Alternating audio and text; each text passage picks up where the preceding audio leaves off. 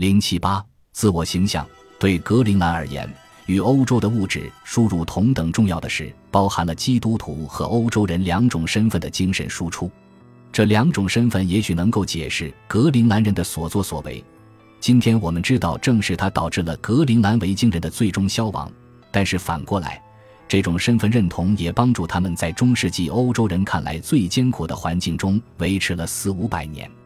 公元一千年左右，挪威与格陵兰、冰岛等北大西洋的维京人殖民地相继皈依基督教。一个多世纪后，格陵兰岛上教堂的规模还很小。只是农场里的一间茅草屋，与冰岛一样，当时的教堂属于私人财产，由农场主建造并拥有所有权，因此农场主有权收取一部分教堂得到的食遗税。那时格陵兰还没有常驻主教，无法举行坚信礼，也称不上真正的圣所。公元一千一百一十八年左右，一个叫埃伊纳索卡生的格陵兰人前往挪威。请求国王派一位主教常驻格陵兰。这个埃以纳就是上文传说中死于斧下的英雄。埃以纳在觐见国王时，呈上许多海象牙和海象皮，最贵重的要数一头活生生的北极熊。这招果然管用，国王于是指派亚诺德担任常驻格陵兰的第一任主教。此后，大约还有九位主教先后被派往格陵兰。这些主教都在欧洲出生、受教育，只是出于国王的派遣，才不得不来到格陵兰。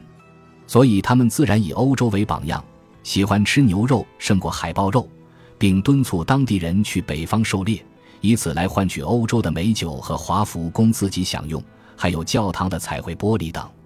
亚诺德主教上任后，以欧洲教堂为蓝本，在当地大兴土木。这股建筑风潮一直持续到公元一千三百年。美轮美奂的赫瓦勒瑟教堂是最后兴建的教堂之一，所以格陵兰除了有一个大教堂外，还有十三个大型教区教堂和许多小教堂，甚至还各有一间修道院和修女院。虽然大部分教堂都是石头做地基，上面用草皮建造而成，但赫瓦勒塞大教堂和其他三间教堂完全由石头兴建。格陵兰的社会很小，相比之下，教堂的规模实在大的不成比例。例如，位于加达农场的圣尼可拉斯大教堂，长一百零五英尺，宽五十三英尺，规模可与冰岛最大的两座教堂相媲美。但冰岛的人口却是格陵兰的十倍。我估计，教堂墙基那些最大的石块是从一英里外的采石场切割后运过来，每块重达三吨。主教住宅前面还有一块更大的石板，重达十吨。教堂隔壁是一个八十英尺高的钟塔，还有一个面积达一四百平方英尺的礼拜堂，是格陵兰最大的礼拜堂，规模约是挪威特隆赫姆大主教礼拜堂的四分之三。教堂两个牛栏的规模也很壮观，一个长达二百零八英尺，光为石就重达四吨。教堂的地板镶嵌了二十五个完整的海象头骨和五个独角鲸的头骨作为装饰，让参观者们无不啧啧称羡。在岛上其他的维京遗址，考古学家们只找到一些海象牙的碎片，因为它们价值昂贵，所以几乎全部出口到欧洲。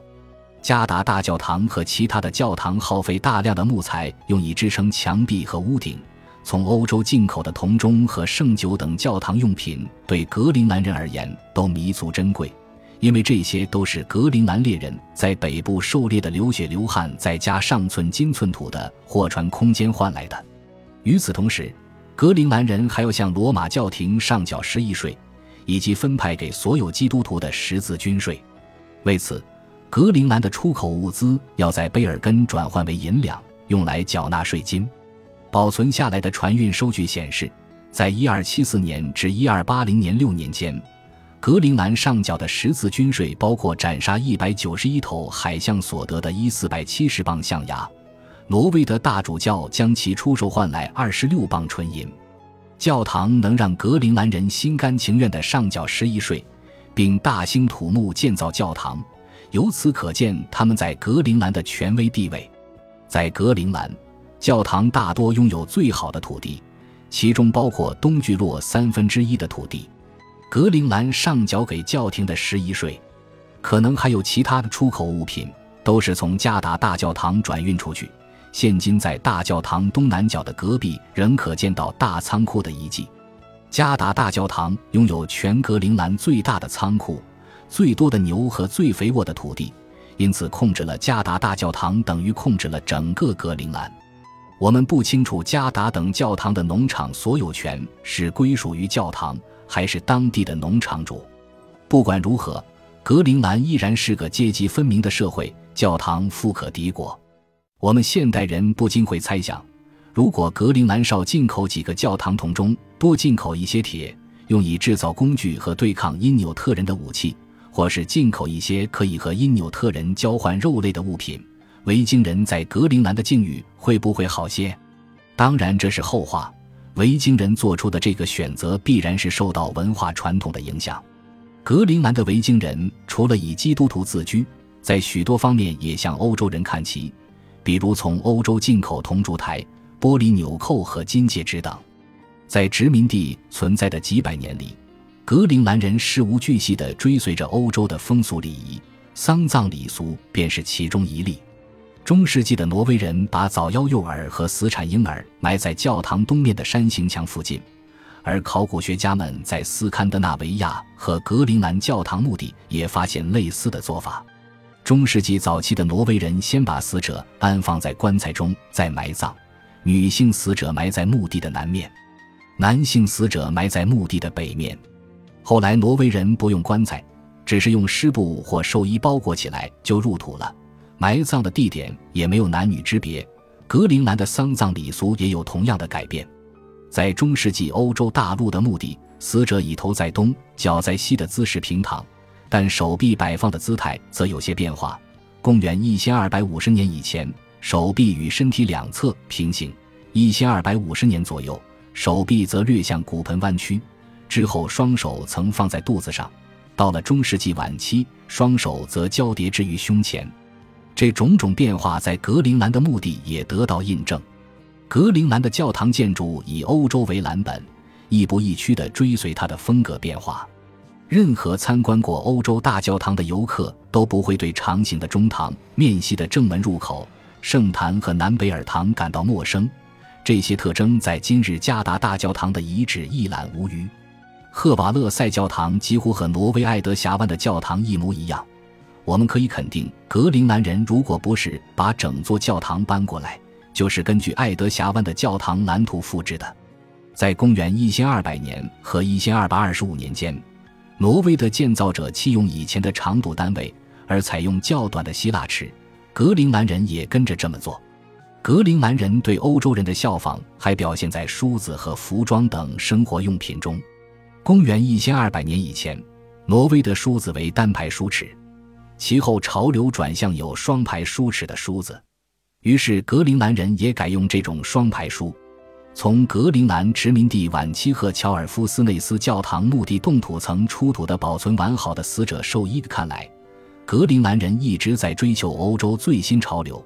尽管这些服装并不适合格陵兰的寒冷气候，女性身着低领细腰长袍，男性则穿着被称为后普兰德的华美大衣，系腰带，风能从宽松的袖口灌进来，还穿前面一排纽扣的夹克，戴一顶高高的礼帽。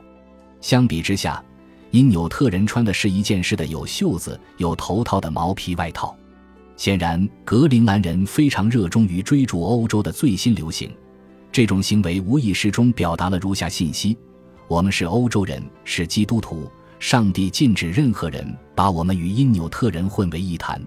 就像澳大利亚，我在二十世纪六十年代去那里时，发现澳大利亚人比英国人表现得更英国人。尽管格陵兰地处欧洲最偏远的角落，但在情感上与欧洲紧密相连。如果这种联系只是体现在双排书或死者相叠的双手，倒是无伤大雅。但是他们处处对欧洲身份的坚持体现在如下方面，就显得过火了：在格陵兰严酷的气候条件下养牛，在夏季忙着收割干草时，还出动人力到北方狩猎。宁可饿死，也不向因纽特人学习生存的本领。我们现实的眼光很难看穿当时维京人所面临的窘况。如果他们将社会生存等同于生物生存，那么就会把奉献给教堂的东西有所保留，会向因纽特人学习或与他们通婚，会为了在地球上熬过一个严寒的冬天而面对永恒的罪孽。格陵兰的维京人也许就是受到欧洲基督徒这一形象的制约，才会如此保守。他们比欧洲人更像欧洲人，文化束缚限制了他们对生活方式的改变，最终将他们推上绝路。本集播放完毕，感谢您的收听，喜欢请订阅加关注，主页有更多精彩内容。